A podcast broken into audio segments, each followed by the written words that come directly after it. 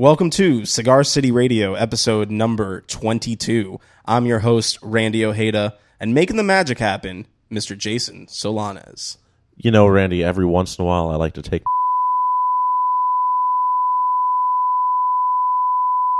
God, just just stop. Just just just stop. Just please stop. If you don't know, now you know, Cuban. What? And also Michelle. I I have nothing to say to that. you, you never have you just you, when you hang out with us there's a lot of uh, What can I say? you I leave the ladies speechless. Moving on. If you love Cigar City Radio, and we really hope that you do, you can subscribe to the show on iTunes, Stitcher, or wherever you listen to podcasts. We encourage you to leave a review in the iTunes store and share the show with your friends. You can follow us on Facebook, Instagram, or Twitter at Cigar City Radio, and you can email us at cigarcityradio at gmail.com. this episode of Cigar City Radio was recorded at the Blind Tiger in Ybor City. The Blind Tiger is a 1920s speakeasy style coffee shop serving coffee, tea, vegan pastries, and more, with locations in Ybor City and Seminole Heights. You can check them out at blindtigercafe.com. Next week is our first ever Noche Buena party taking place during South by Southwest with 15 bands. 15 bands, Jason. Mm, you can't, you can't even name them all. I know you can't. So let's move on. Hey, Tina, Tina, you want to name these bands for us? Hockey Dad, Detective, High Waisted, Sand Medicine, Jackson Boone, and the Ocean Ghosts, Undercover Dream Lovers, Dirty Dishes, Warbly Jets, Field Trip, Shark Muffin, Fruit and Flowers, Mail the Horse, Plastic Pinks, Veiny Hands.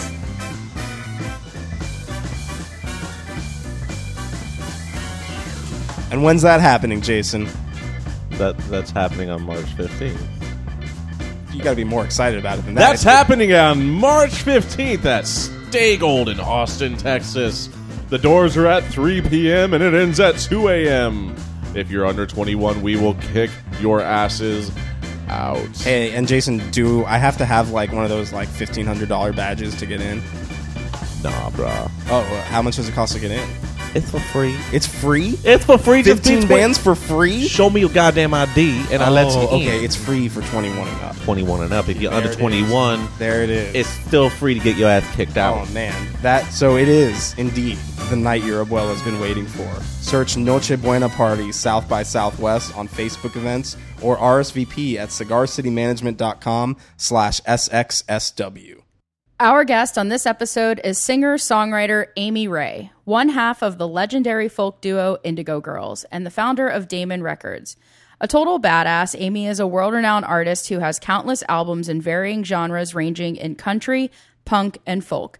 She's collaborated with Justin Vernon, aka Bon Iver, and considers him a good friend. We had a blast talking with her, and we wish we could have hung out longer. And we also hope that she returns to Cigar City Radio sometime soon. So here it is, episode 22.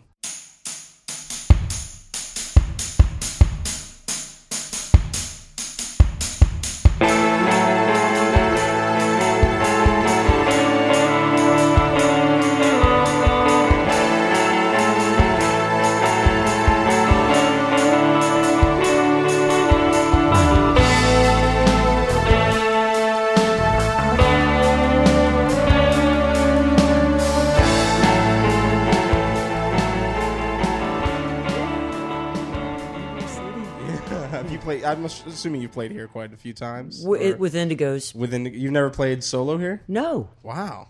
no, What's- not what- at this place. Maybe somewhere else in the past. in the area, but Because yeah, yeah. Wow, I can't believe it took Tampa so long to get you. I think I might have played here with my punk band a couple of times, but this is my country band, so it Oh, might okay. be different. Right on. Yeah. I, I actually didn't know you had a punk band. I feel I feel The awful for not knowing that. Maybe I started making records in 2001, like solo records, and the first four were more like punk and Yeah. rock. Yeah, like I know like Stag was pretty Yeah, so was that pretty was punk, so the I would you know. play with the Butchies, and that was like the punk thing. Yeah, the Butchies did. were super cool. Yeah, so we did that for years, and then I went to country Right re- in the like a few years ago. Yeah, that's that's awesome. because it's kind of the same thing. yeah, in a way, yeah, it is. Real country and Three real chords. and real punk, Yeah. are the same thing. Yeah. that's amazing, and that's what I always loved about uh, Indigo Girls. You know, is like Emily. I think brought that like sort of sweetness to to the mix. You know, Yeah. But all your stuff was, I felt like all your stuff in particular was harder edged, more badass. you yeah, we sort like- of have like a complementary thing, I guess, in some way. Yeah. Although she's when she's on the electric guitar, she's pretty badass. Oh no, no, she's definitely badass too. Yeah. You're two very badass women, that's for sure. So there's actually that Spotify playlist that I don't know if you. I'm sure Michelle, you're all about it. The the badass, Badass women. women. is that, is that a Spotify playlist? It is. Yeah. It's incredible, Wow, and it's I've a never listened to variety of that one. genres. It's it's insane, but it- they update it all the time, and it's my Really? go-to playlist. Really? Yeah. Okay. All right. Yeah. But see, like I feel like most of those bands would probably wouldn't even be on that playlist if it wasn't for Indigo Girls. you know? Really? Like yeah, like yeah, I feel like you've inspired so many like amazing, like a generation of amazing artists now. Well, that's sweet to say that. You don't you don't think that? I mean, it's all mutual, collaborative. Yeah, yeah. I you mean, know, it's, uh, synchronicity yeah, kind of thing. Yeah, art evolves over time. Yeah, and stuff yeah, too. yeah. But I know you definitely like. I don't want to use the term like kind of broke down barriers, but you know, it's You had a like- hand in it. Yeah, you had a definitely hand in did it. something for badass women in rock and roll. You Know? Good. So thank you for that. They did. A, I'm, I'm sure there's a lot of people that did a lot for us too. So Yeah. think about that. You know, yeah. So I mean, you first record was what 1981, 1982. our first we got to we started playing in '80, but we didn't start making records till '85. We Oh, were okay. we were like in high school in 1980 and like 16 years old. We were just playing And you met in high school, elementary school. elementary school. Wow, Known each other since we were 10. that's crazy. I know. yeah, and we're old now, so it's a long time. Yeah, Yeah. That's super cool. And then you stayed in touch, obviously, through through high school and college. And Yeah, well, we played um, in high school and we played in college, and even though we would we went off to separate schools for a little while, we played on the weekends. We both had our own gigs too, and then in the summer we played, and we both ended up at Emory University in Atlanta and finished out there and played a lot. And that's when we really started like making records and playing and touring, kind of at the right at the end of college yeah, and then just went from there to doing it, just doing it, and then we got signed to a major label in '88, yeah. and then kind of went from there. And then then it just explodes from there. Yeah, I mean, like we were in a van for a long time, but like we were, it was yeah, we got lucky. We hit like this portal of crazy, like college radio was ascendant, Yeah. and REM was helping us out, and everything kind of just happened like right at the right time. Yeah. you know. well, that's I mean, a big part of making it in music is yeah, just Luck. happening at happening at the right time. Yep. being in the right room. Yep. you know. It's like outliers. It's like sweat and luck. wow. But I, ha- I have to think that somebody would have eventually heard you and said, "All right, with this, Maybe. I mean, we were not that. Gr- I mean, when we started, we were Yeah. we were young. I mean, we were young. What, was- what was the scene like back then in like the that the Atlanta like Emory area? it, it was sort of a mixture of like um, folk music and like like and like left of the dial alternative rock, and some and punk was sort of it was at the tail end of like what was considered like real punk punk. yeah, yeah, Um, and then there was, you know, like a an R&B scene and a jazz scene that were s- separate to some degree. Although there were ja- there was a jazz scene in the area that we played in a lot. There was also kind of a jazz scene going on at the same time. that's cool. So, So but it was ex- very eclectic. DIY and like everybody made cassettes and sold them at shows and Yeah. shared. We all shared gigs. Like if you knew someone playing and you wanted to like that club to sort of notice you, you would go play during their break. Like Drivin N Cryin, let us come to Athens and play like during their break or something, or Yeah. open for them once to get us like in the door. So that that's what bands did for each other back then. Is they shared gigs or.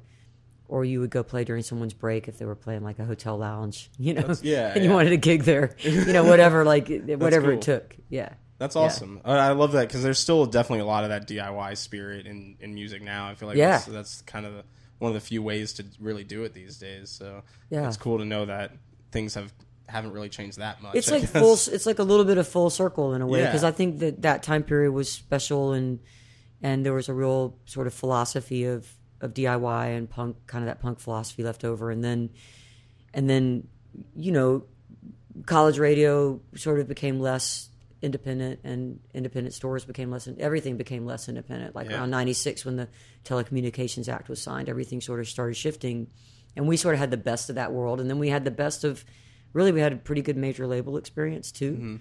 I guess comparatively, some people have terrible yeah major label i mean we sort of just did what we did. Yeah. and um and it it was what it was for a while and then it was kind of it ran its course and we could tell they weren't really into us anymore so we Yeah. hopped off And you started your own label after that. yeah yeah and and so it's and and i think that's kind of it's like this thing now where that's certain kinds of music that's really the That's the really way to do it. sometimes it's the way to do it although Yeah. there's great there's still some great indie labels i mean merge is Sure, yeah. Mm-hmm. fantastic label Barsuk and and um sub pop and Yeah, 4AD There's is great. Like, yeah, yeah. there's so many great indies still. So it's not like able, labels are obsolete. Yeah. But- they, I feel like they've just had to be more nimble and, and kind of specialize in a in Yeah. a certain focus or certain genre Yeah. or something. Yeah. You know. And and usually we have to work with bands that are really willing to like be motivated. Yeah, yeah. Well, that's the biggest thing is like we manage bands and we. Oh, Always, you know, so yeah. you know that. yeah, so we we look for bands that are like ready to hit the road and really like I mean it's a grind, you know. And it, sometimes you're playing for very little money in front of a you know half empty house, but that's what you got to do when you're getting started with music. You it know? really is, Like- and it's what you. I mean, I'm I'm doing that now. And, Yeah. you know, like with my solo stuff.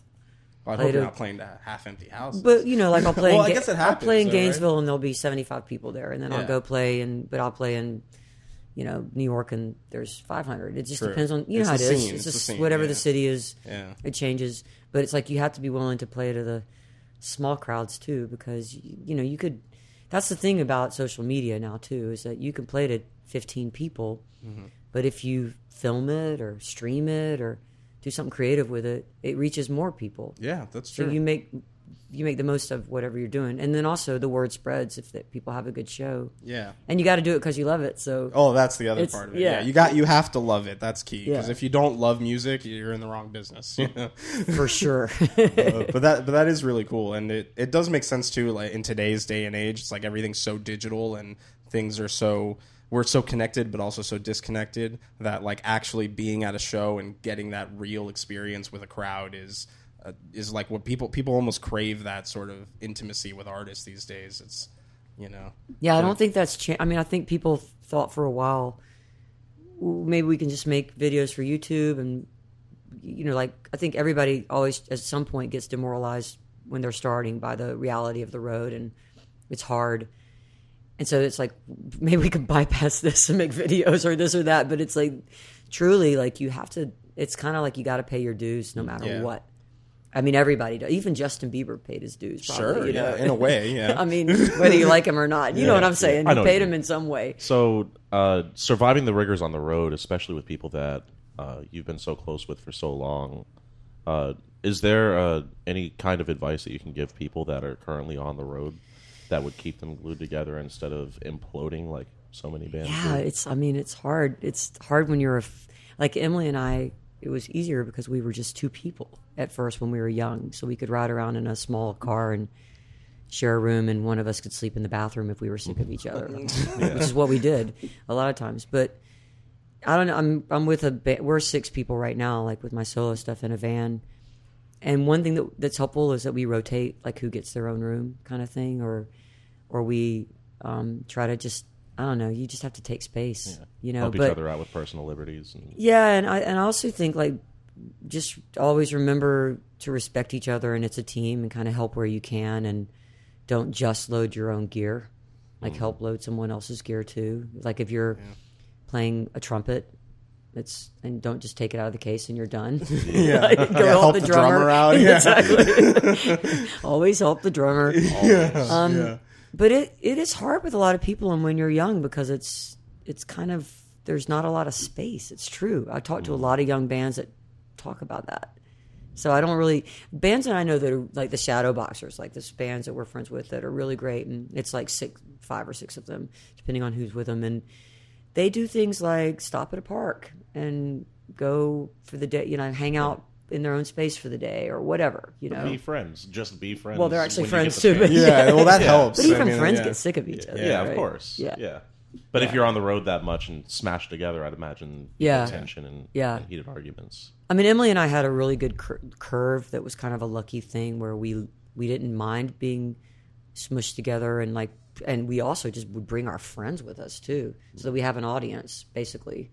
It's like take five people with you in case no one shows up, kind of thing. and it was a it was a party all the time. Like it was fun. It was like that was we just it's like it's supposed to be fun. This is not mm-hmm. supposed to be a grind but it does get to be a grind later and or when you're trying to drive 10 hours and get to your gig in time or whatever so there's just enjoy the moments when it's not and when it is a grind have have a work ethic about it and be proud of yourself for the because the process is just as important as the gig. Mm. Really. It's you know to me anyway but Yeah. what do i know? But If you have a bad time getting to the gig, you're probably going to have a bad time at the gig. that's probably true actually. That's a really good point. Note to self. I mean i can be a control freak and you know order like just kind of get upset with the band if they're not there in time or this or that. And i just try to tell myself like it's not it's pointless yeah. like you you know you love these people you're traveling with them You're making music with them. yeah, Yeah. it's a conversation and it it's Yeah. not just on stage it's also happening off stage yeah Yeah. yeah, Cool. but with them but I, I have to say like if you're with the same person playing for a really really long time like me and emily you know have known each other for 40 years now and it's just like a it's a marriage you know and you just have to like it's you have to just constantly let the other person have their own space and constantly and respect each other and have mm-hmm. communication and you, i mean i got lucky you know Yeah. I mean, it's just I got lucky. So that's that's the theme. of- sorry, it all comes down to luck. Yeah. Sorry, everybody. but yeah, but that's great. So I'm I'm just amazed too at your long longevity. Like it's so hard to keep making music for for as long as you've been making music and like a prolific amount of albums, you know, and every one just keeps getting like it keeps changing and evolving. Like you said, now you're kind of moving into country, you know, or you are are you country? I mean, I'm country, but like we made a really traditional country record. My solo band. I mean, em- Emily and I made a record a couple of years ago Mm-hmm. that was an Indigo Girl record, but it was very layered and ambient and kind of Yeah. probably influenced by our devotion to Justin Vernon. But um, yeah. but we th- but then i you know i went into this country thing for myself just because i like traditional country music and i met the right players but now i'm sort of like writing southern rock punky country songs so Yeah. it's whatever it's like it's all songwriting i mean Yeah, i had absolutely. an i had an indie label for and i still have it for a long time and my only thing was like i put out about 60 records and i was like you know i don't care what kind of like i love all kinds of music and it's all about songwriting to me Yeah. no matter what you're doing. I mean, hip hop, jazz, anything. It's got to be, it's got to be the lyrics and the the hooks and the melody, Yeah. the pacing. It's whatever kind of music you're playing. Yeah, and, and you mentioned Justin Vernon. That's bon, bon Iver. Right? Yeah. I know you you had a couple songs with him on your last record. Yeah, right? he he sang and played on like four songs. I, I've actually read that he's like a massive Indigo Girls fan. Is that true? it's his mom. It's like his mom's fault. really? It's, it's always like there's always a mom or a sister in the equation. It's I love it. to hear you I say fault. my, my mom brought me to the first shows when he told it. No, he's he's actually really he likes he's kind of a he's a cool guy. He like he unabashedly likes music by Yeah. women. You know, like that. I, y'all are probably in his same that age group. It's different from our generation where a lot of guys were afraid to say they liked, you know, whoever us Yeah. or whoever. Tracy Chapman, I don't know, you know. Sure, so sure. like you have these guys who'd be like, I'm a closet Indigo fan.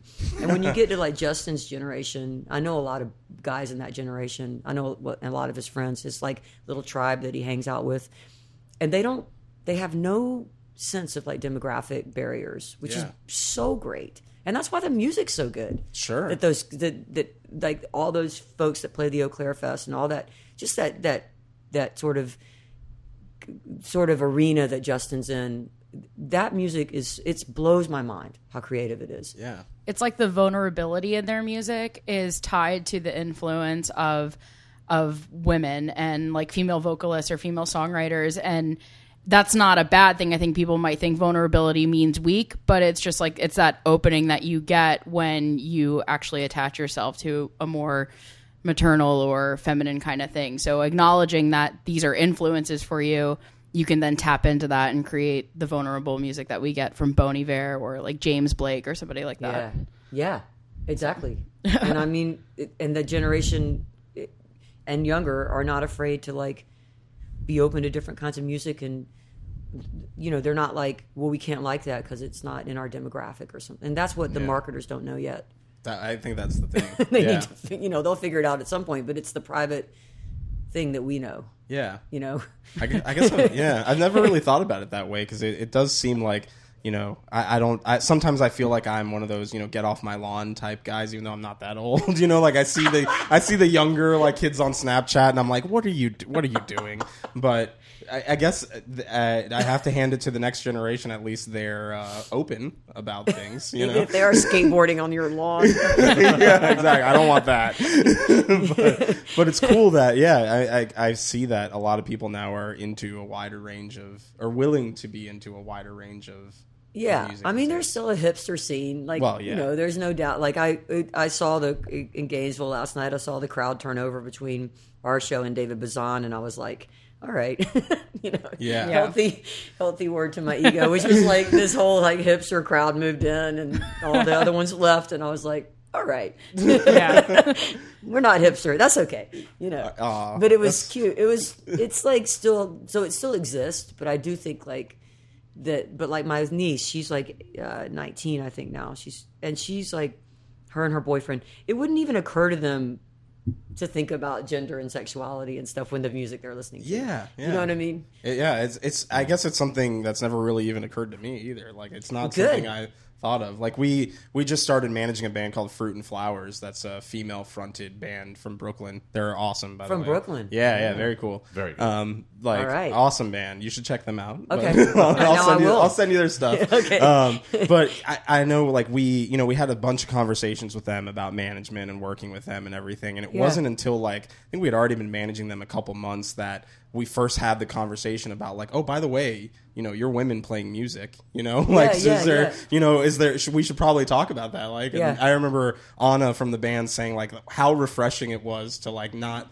that not even really be a topic of conversation until it was needed for That whatever reason. refreshing. You know, There should be no pretense about a woman being a woman. You're, you're a fucking human being. Is you that- are, is that you don't exist as sex. You know? That's So great. that's Yeah. yeah. But it was like, but it's true. Like, I never had thought of it as like, oh yeah, they're a female fronted band that's like. You I mean, it should doing be an asset. I- Anything that makes any part of your otherness, no matter what you are, should be considered your asset and not your and not a drawback. I mean, to anybody. Yeah. Like that's the problem is that it's not it's not the problem that you identify as a person of color or a gay person playing music or this or that or whatever. It's that it's it's all- it's derogatory rather than like how cool this is. You Yeah. know? you know what I mean? Yeah, yeah. in in any for anything at any point in history that that has an otherness to them, you know. That's very true. And I think with music, I'm, I'm always just like, well, you know, they'll hear the music and they'll figure it out, you know, if the, if it's relevant, Or, you know, or they'll they relate won't. to it. Like Yeah. when I think about like listening to David Cassidy when I was in fourth grade, and Yeah. he was my, you know, I just like I related to him on it. It didn't have to. It doesn't. You know, I could relate to him the way I related to Cher or whatever. It was Yeah, not yeah. like, oh, I can't listen to that because it's a man. Oh, I have to only listen to women. Yeah. Or, you know, or I have to only listen to guys or something. And I think for a while, radio made us kind of made us think that way in some way. Don't, I, maybe you don't agree, but No, I mean th- there is definitely that issue. Yeah, I I don't have that experience because I was sat down in front of MTV, watched whatever was on there. Yeah. So or my parents just always had music playing, so I didn't differentiate between oh this is a female fronted band or Yeah. this is um, a woman or this is a an all male band or whatever. So like the biggest influence for me growing up in the 90s is grunge and that's a very heavily male, you know, genre and but there's so many prominent female artists that come out of that too. And so yeah i can pull from that and be like oh those were you know my idols or whatever. But i it wasn't because they were a female or it wasn't because it was a guy or whatever. But i think yeah marketing or the radio or even mtv or something music videos they will do that. And they'll steer steer you to maybe decide to like something or it's what you're, or they'll expose, or they they're they're the gatekeepers, and so Yeah. what you're seeing is ninety percent male videos, and Yeah, or the way that they'll label it this- too, and it'll be like uh, top ten female rock stars or something. You know, like you have to like have a label to it to be like, oh yeah, that's right, they're women. I wouldn't have never known. You know, like Yeah. no, and it's not the band's fault. I mean, you know, it's not like it's not like Nirvana wasn't a feminist No, You know what yeah. I mean? It's like Yeah. it's just the the gatekeepers, and I think that's the beauty of what happens now is that we're getting rid of those gatekeepers, and we're sort of with you know obviously with podcast and blah blah blah and all Yeah. the internet stuff. You know, Yeah, I think the one thing still, or I mean, not, I shouldn't say the one thing because there's many things. The but- only one. Yeah, but one of the things is like sometimes you see like with festival lineups, Oh, you'll yeah. look at the the headliners or the main, you know, the the big font bands, and it's, it still seems to be a predominantly male it is. nails that are like headlining. Coachella is the one that's under the most uh, like scrutiny for that because I, what was the last I think female headliner before Beyonce? And even Beyonce was like kind of technically a second tier headliner this year was I think Madonna of like Wow. twenty Wow. years ago, ten maybe How fifteen can years anyone ago. consider Beyonce second tier? I for know, I anything? would say- I know, I know. Like, I feel like always first tier. like- I know, but it was like there was someone before her though. That's the Sure, thing. yeah. So it's Right, like so she wasn't like Yeah. the headline. the headline. Yeah. So, I mean, and now they have Lady Gaga replacing her. So, yeah, you have somebody that's representing one day of that festival who is this extraordinary woman in, in pop music. But yeah, for years, it's just been men or or bands that are all men and maybe one woman or something. So that's a festival that 100% has abided to like that demographic or that split of um you know sectioning off people by their sexes. Yeah, and, and I wonder if they if they had women like bands that had women in them or whatever, or they paid attention to that, the people that are curating it. If they, I don't think it would mean people aren't aren't, aren't going to come. No, no, yeah, Yeah. no, So yeah. That's all what I mean. sudden, like they're yeah. misreading. They have to be in the like smallest print, misreading yeah. their audience or something in some way. Yeah, I think it's Because it's not like I mean, there's I mean, there's so many bands they could have. could be anybody. You know, yeah. yeah. So it's I don't know. That's still like a. I mean, definitely we came up in a time when it was like, this is our radio playlist, and we can have we only we can have only like two female acts in this, and it's and one of them can be gay. Yeah. You know. Yeah. Yeah, so yeah. either the Melissa or Etheridge or the Indigo Girls can be played because or k.d. lang. Yeah. that's like how they distilled it. yeah, You know one I mean? one on Friday, one on Saturday, one on Sunday. Yeah, but you can't put them all together. No, no way. Um, I had a question. Um, simply, it is Women's History Month, and I wanted to talk about Lilith Fair and your experience with that. transition. Great transition. um, but we were talking about festivals, and we're talking about music and stuff. And for that being a um, women's festival per se, uh, it was in '97 the like top grossing touring festival, and I wanted to kind of ask you what's your experience being a part of that even the revival going around and being a part of something that's curated to you know I mean, Lilith was awesome. Like, just there's nothing, you know, I can't. It was a, it was an amazing thing. It was super fun. Um, it was like a summer camp. Yeah. and you you know all your friends are there, and it wasn't. It's it's it's funny because it was women centered, but it was probably still more men on stage than women. That was the whole Yeah, thing that we were- and more men crew too. Yeah. but they really focused on trying to get as many women in the bands and the crew as well. That that was an important mission that Sarah had. Um, so it was great. I mean, there was a backlash against it, you know, afterwards. Yeah, Of- yeah. Of course, there always is a backlash because it's, if it's because we can't have nice Yeah. things right but but the one thing I'll say that they learned, I think, was was in race kind of issues yeah was that there was not there was kind of not a really strong effort. I think I think there was an effort, but it probably was misplaced to get like you know um, the the hip hop artist or the R and B artist. I mean, Erykah Badu played, and like some really great, amazing people played, but like it was Meshell Ndegeocello played, but it's like it was. If, you always felt like they were slightly in the wrong position. Like you have a hip hop show, but it's during the day. yeah It's like make that the headline because you that's the dance and the that it's a spectacle. It needs it, it's not going to go off at four o'clock in the afternoon. Mm-hmm. So I think like Missy Elliott, for instance, was put on first or something, and I think.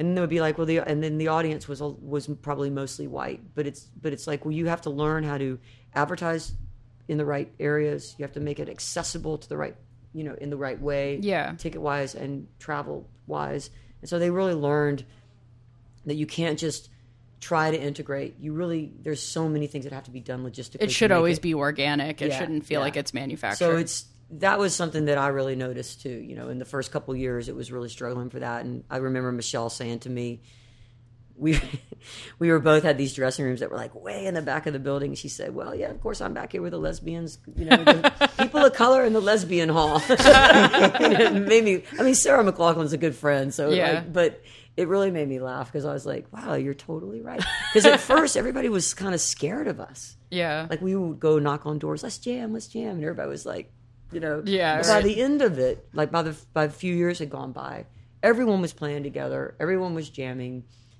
No one was worried about whether the gay people were going to stand next to the straight people. Like, Yeah. there seriously was a there was a thing about that at first. Yeah, I mean, it, it- It was nice. It was it was it was not. even being late 90s where it's Yeah. semi progressive, it's still uh still a thing. Yeah, it's yeah. still a I mean, Riot Grrrl was hap- was on this other space. You know, Yeah. like that that evolution of like really the the true feminism was not.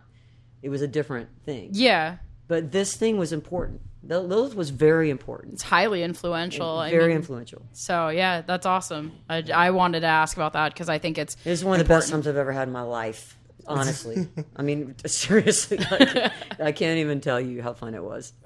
Sounds amazing. Yeah. Well, I wish we could ask more. I know. I'm that- sorry, I'm long-winded. No, no, no. It's okay. Like No, I've been in the band for five hours. Yeah, yeah. Well, we've we've just been, you know, we're just scratching the surface. So I'd love to have you on again. If you Anytime. ever, anytime, you come back through, I feel like we can definitely have a much longer conversation about all this. And and your career is just astounding. So there's so much more to, so much oh, more to Thank discuss. y'all are sweet. I, just, I don't. It's like I don't. I'm just in the moment. Whatever. It's not astounding today. Yeah.